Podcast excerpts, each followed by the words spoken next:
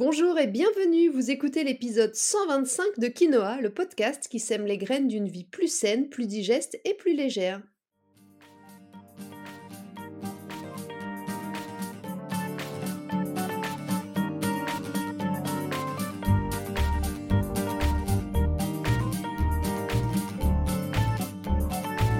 Je suis Julie Coignet, naturopathe spécialisée dans les troubles digestifs et les maladies inflammatoires chroniques de l'intestin. J'accompagne aussi les femmes enceintes, les enfants et les sportifs via des consultations sur Montpellier ou à distance, des programmes en ligne et des cours de yoga. Ma mission à travers ce podcast est de vous aider à comprendre simplement comment vous fonctionnez pour que vous puissiez mettre en place de nouvelles habitudes plus saines, mais aussi gagner en légèreté au niveau de votre corps, de votre digestion et de votre esprit.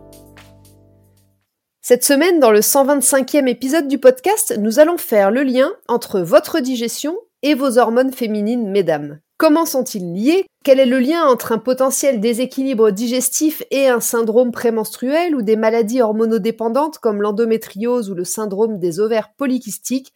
Je vous explique tout ça dans cet épisode. Je vous ai déjà beaucoup parlé, souvent parlé de l'influence de votre microbiote sur votre digestion ou sur votre immunité. Mais saviez-vous qu'il existait aussi un lien direct entre l'état de votre microbiote et de votre digestion et votre équilibre hormonal? Vous ne le saviez peut-être pas, mais vous avez pourtant très sûrement déjà observé que, en fonction de la période de votre cycle ou de certains moments clés de votre vie de femme, votre digestion change. Il y a des périodes comme avant les règles, pendant la grossesse ou encore à la ménopause, pendant lesquelles vous pouvez être peut-être plus ballonné ou avoir un transit un peu perturbé. Et à l'inverse, en tant que naturopathe, je vous conseille très souvent de prendre soin de votre foie ou de faciliter le travail de votre digestion pour soulager certaines pathologies comme l'endométriose, le SOPK, le syndrome prémenstruel, mais aussi en phase de préménopause. Et ça vous soulage grandement. On ne peut donc pas nier ce lien entre votre digestion et vos hormones féminines. Mais comment l'expliquer et comment s'en servir pour lutter du coup contre les déséquilibres hormonaux et prévenir les maladies hormonodépendantes? Il faut tout d'abord comprendre le rôle du système digestif dans l'équilibre hormonal. Deux organes sont concernés dans cette histoire, le foie et l'intestin avec le microbiote. Le foie, c'est un peu la station d'épuration de notre organisme. Il élimine les toxines, les restes de médicaments, y compris de la pilule, et il sert aussi à éliminer tout un tas de déchets organiques et de substances dont le corps n'a plus besoin, comme les hormones en excès ou usagées, et en particulier les oestrogènes, en les envoyant dans l'intestin pour une élimination dans les selles ou dans les urines. Autre job du foie, il fabrique aussi le cholestérol à partir duquel les hormones sexuelles sont synthétisées. Donc, un foie fatigué, surchargé par trop d'alcool, de médicaments ou une alimentation trop grasse et industrielle aura deux impacts négatifs directs sur vos hormones. Un premier impact sur la production d'un cholestérol de mauvaise qualité ou en trop petite quantité, ce qui va impacter la qualité ou du coup la quantité de vos hormones sexuelles, des hormones sexuelles fabriquées et un mauvais filtrage ou une mauvaise élimination des hormones usagées qui vont alors s'accumuler dans l'organisme et provoquer un déséquilibre hormonal, un excès très souvent d'œstrogènes, qui est d'ailleurs l'une des premières causes du syndrome prémenstruel. Quant à l'intestin, il a lui aussi un rôle très important pour votre équilibre hormonal. Rappelez-vous, nous en avons déjà parlé plusieurs fois, c'est au niveau des parois de l'intestin que les nutriments sont assimilés, ou pas d'ailleurs. Et notre corps a besoin de ces nutriments pour fabriquer des hormones de bonne qualité. Donc, les parois de notre muqueuse intestinale doivent être en bon état pour que les nutriments passent correctement la barrière et qu'ils soient bien assimilés. À l'inverse, si l'intestin est poreux, il laissera passer des substances qui ne devraient pas passer dans le sang et, qui alerteront votre système immunitaire régulièrement à chaque repas, créant ainsi un état inflammatoire chronique. Et ce qu'on sait moins, c'est que l'inflammation chronique est très consommatrice de cholestérol. Un cholestérol qui sera du coup moins disponible pour produire notre progestérone.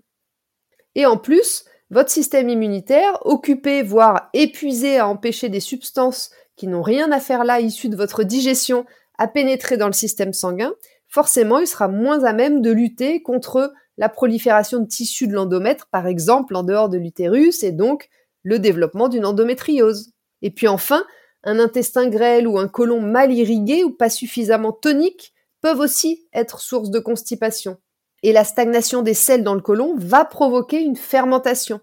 Les toxines issues de cette fermentation peuvent, si la barrière intestinale est poreuse, diffuser dans les ovaires et l'utérus qui est tout proche, et ça peut être la cause de règles abondantes ou de règles très douloureuses. Quand je vous dis que tout est lié, pour finir ces explications, voyons maintenant le rôle plus spécifique du microbiote dans l'équilibre hormonal. Parmi les très nombreuses familles de bactéries qui composent notre microbiote, il y en a une qui a un rôle particulièrement important dans l'équilibre hormonal, c'est l'estrobolome. Ces bactéries, quand elles sont trop nombreuses, elles sont capables, grâce à une enzyme qu'elles sécrètent, de reconstituer les oestrogènes que le foie a détruits et de les remettre en circulation. C'est pas dingue C'est dingue, mais c'est un vrai souci. D'autant plus que la forme d'oestrogène générée dans ces cas-là est beaucoup plus active qu'un oestrogène naturel. La conséquence, c'est donc un excès d'oestrogène qui est souvent responsable, comme on le disait, d'un syndrome prémenstruel important ou même d'une préménopause compliquée. Donc vous avez maintenant mieux compris, je l'espère, l'intérêt d'avoir un système digestif en bonne santé pour assurer l'équilibre de vos hormones féminines. Mais ça ne s'arrête pas là. Le lien entre votre système digestif et vos hormones est bilatéral. Donc voyons maintenant le rôle, à l'inverse, de vos hormones sur votre digestion. Tout d'abord, le rôle de la progestérone sur le transit. Vous l'avez peut-être déjà remarqué, à l'approche des règles, le transit ralentit. C'est également très fréquent pendant la grossesse. Et c'est à cause ou grâce, selon les cas, à la progestérone qui est une hormone relaxante. La progestérone détend tous les muscles du corps, y compris les muscles de nos intestins, et du coup, un transit un peu ralenti ou de la constipation peut s'installer. Cette constipation, elle est souvent inconfortable pour vous, mais parfois, lorsque vous avez un Crohn ou une RCH avec plutôt une tendance au transit très accéléré, l'arrivée des règles et le ralentissement de votre transit sont plutôt les bienvenus pour vous dans ces cas-là.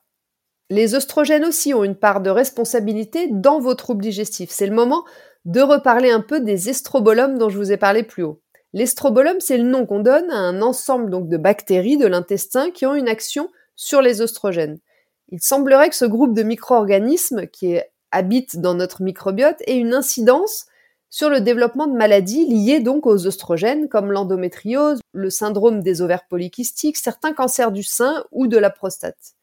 Une partie des oestrogènes est éliminée via l'urine, la bile ou les selles après avoir été désactivés par le foie. Mais un processus inverse va pouvoir réactiver les oestrogènes excrétés par la bile, et ces oestrogènes vont être absorbé par le tractus digestif pour être remis en circulation dans l'organisme. C'est un processus physiologique normal qui a en fait pour but de réguler notre taux d'hormones. Mais l'équilibre de ce processus est complètement lié à la quantité de bactéries de l'estrobolome. En cas de surpopulation de ces bactéries, quand il y en a trop, le risque, bah, c'est de se retrouver avec un excès d'oestrogène. D'où encore une fois l'importance d'avoir un microbiote intestinal sain, diversifié et équilibré. Alors on a beaucoup parlé des hormones féminines jusqu'à présent, puisque c'est le sujet de l'épisode, mais je voulais juste faire une petite parenthèse parce que ce ne sont pas les seules hormones à avoir un lien avec notre digestion et notre microbiote. La sérotonine, par exemple, l'hormone du bien-être qui agit sur l'humeur et qui aide à l'endormissement, elle est fabriquée au niveau du système nerveux entérique, c'est-à-dire celui des intestins, donc elle est aussi grandement influencée par l'état de votre microbiote. Et puis dernier point que je voulais évoquer un peu plus en détail avec vous, c'est la ménopause. À la ménopause, l'arrêt du fonctionnement des ovaires met fin à la production d'œstrogènes. La chute du taux d'œstrogène est responsable de symptômes bien connus de la ménopause comme les bouffées de chaleur, la sécheresse vaginale, la prise de poids, les troubles de l'humeur. Mais ça ne s'arrête pas là, ce processus va aussi agir sur le microbiote vaginal et sur le microbiote intestinal, en particulier sur l'estrobolome. Au niveau de la flore vaginale, on va observer une diminution des lactobacilles qui va entraîner une sécheresse inconfortable qui va vous rendre d'ailleurs plus vulnérable aux mycoses en général. Et puis les changements qui apparaissent au niveau de l'estrobolome vont fragiliser la paroi intestinale, elle va devenir plus perméable et du coup moins bien assimiler les minéraux, donc on va tendre petit à petit vers une déminéralisation, augmentant ainsi le risque d'ostéoporose. Donc encore une fois, vous comprenez que tout est lié. Ça veut dire que prendre soin de votre microbiote à cette période de la vie de la ménopause, c'est encore plus indispensable pour limiter les désagréments et les complications liées à la ménopause. Donc je me répète, mais je pense que vous l'avez bien compris maintenant, les interactions entre votre système digestif et votre équilibre hormonal sont nombreuses et elles s'auto-alimentent. C'est un cercle vicieux ou vertueux selon comment on le prend encore de bonnes raisons de prendre soin de votre digestion et de votre microbiote si vous êtes concerné par un déséquilibre hormonal. J'en profite d'ailleurs rapidement pour vous rappeler quelques points essentiels pour prendre soin de votre système digestif et de votre microbiote.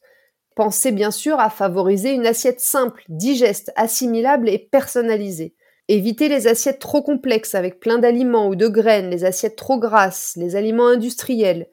Limitez votre consommation d'alcool, évitez de grignoter. Soutenez toute prise d'antibiotiques par des probiotiques et puis prenez soin plus globalement de votre sommeil, bougez régulièrement et travaillez bien sûr la gestion de votre stress.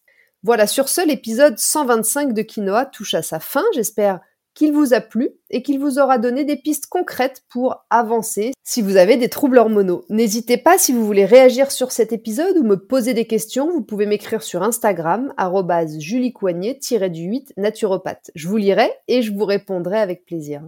Et puis surtout, si vous aimez ce podcast et si vous avez aimé cet épisode, pensez à laisser un avis sur votre plateforme d'écoute préférée. Ça me fait toujours plaisir et ça permet de faire découvrir le podcast à d'autres personnes qui auraient peut-être elles aussi besoin d'avoir toutes ces informations et toutes ces connaissances pour équilibrer leur santé et faire la paix avec leur ventre.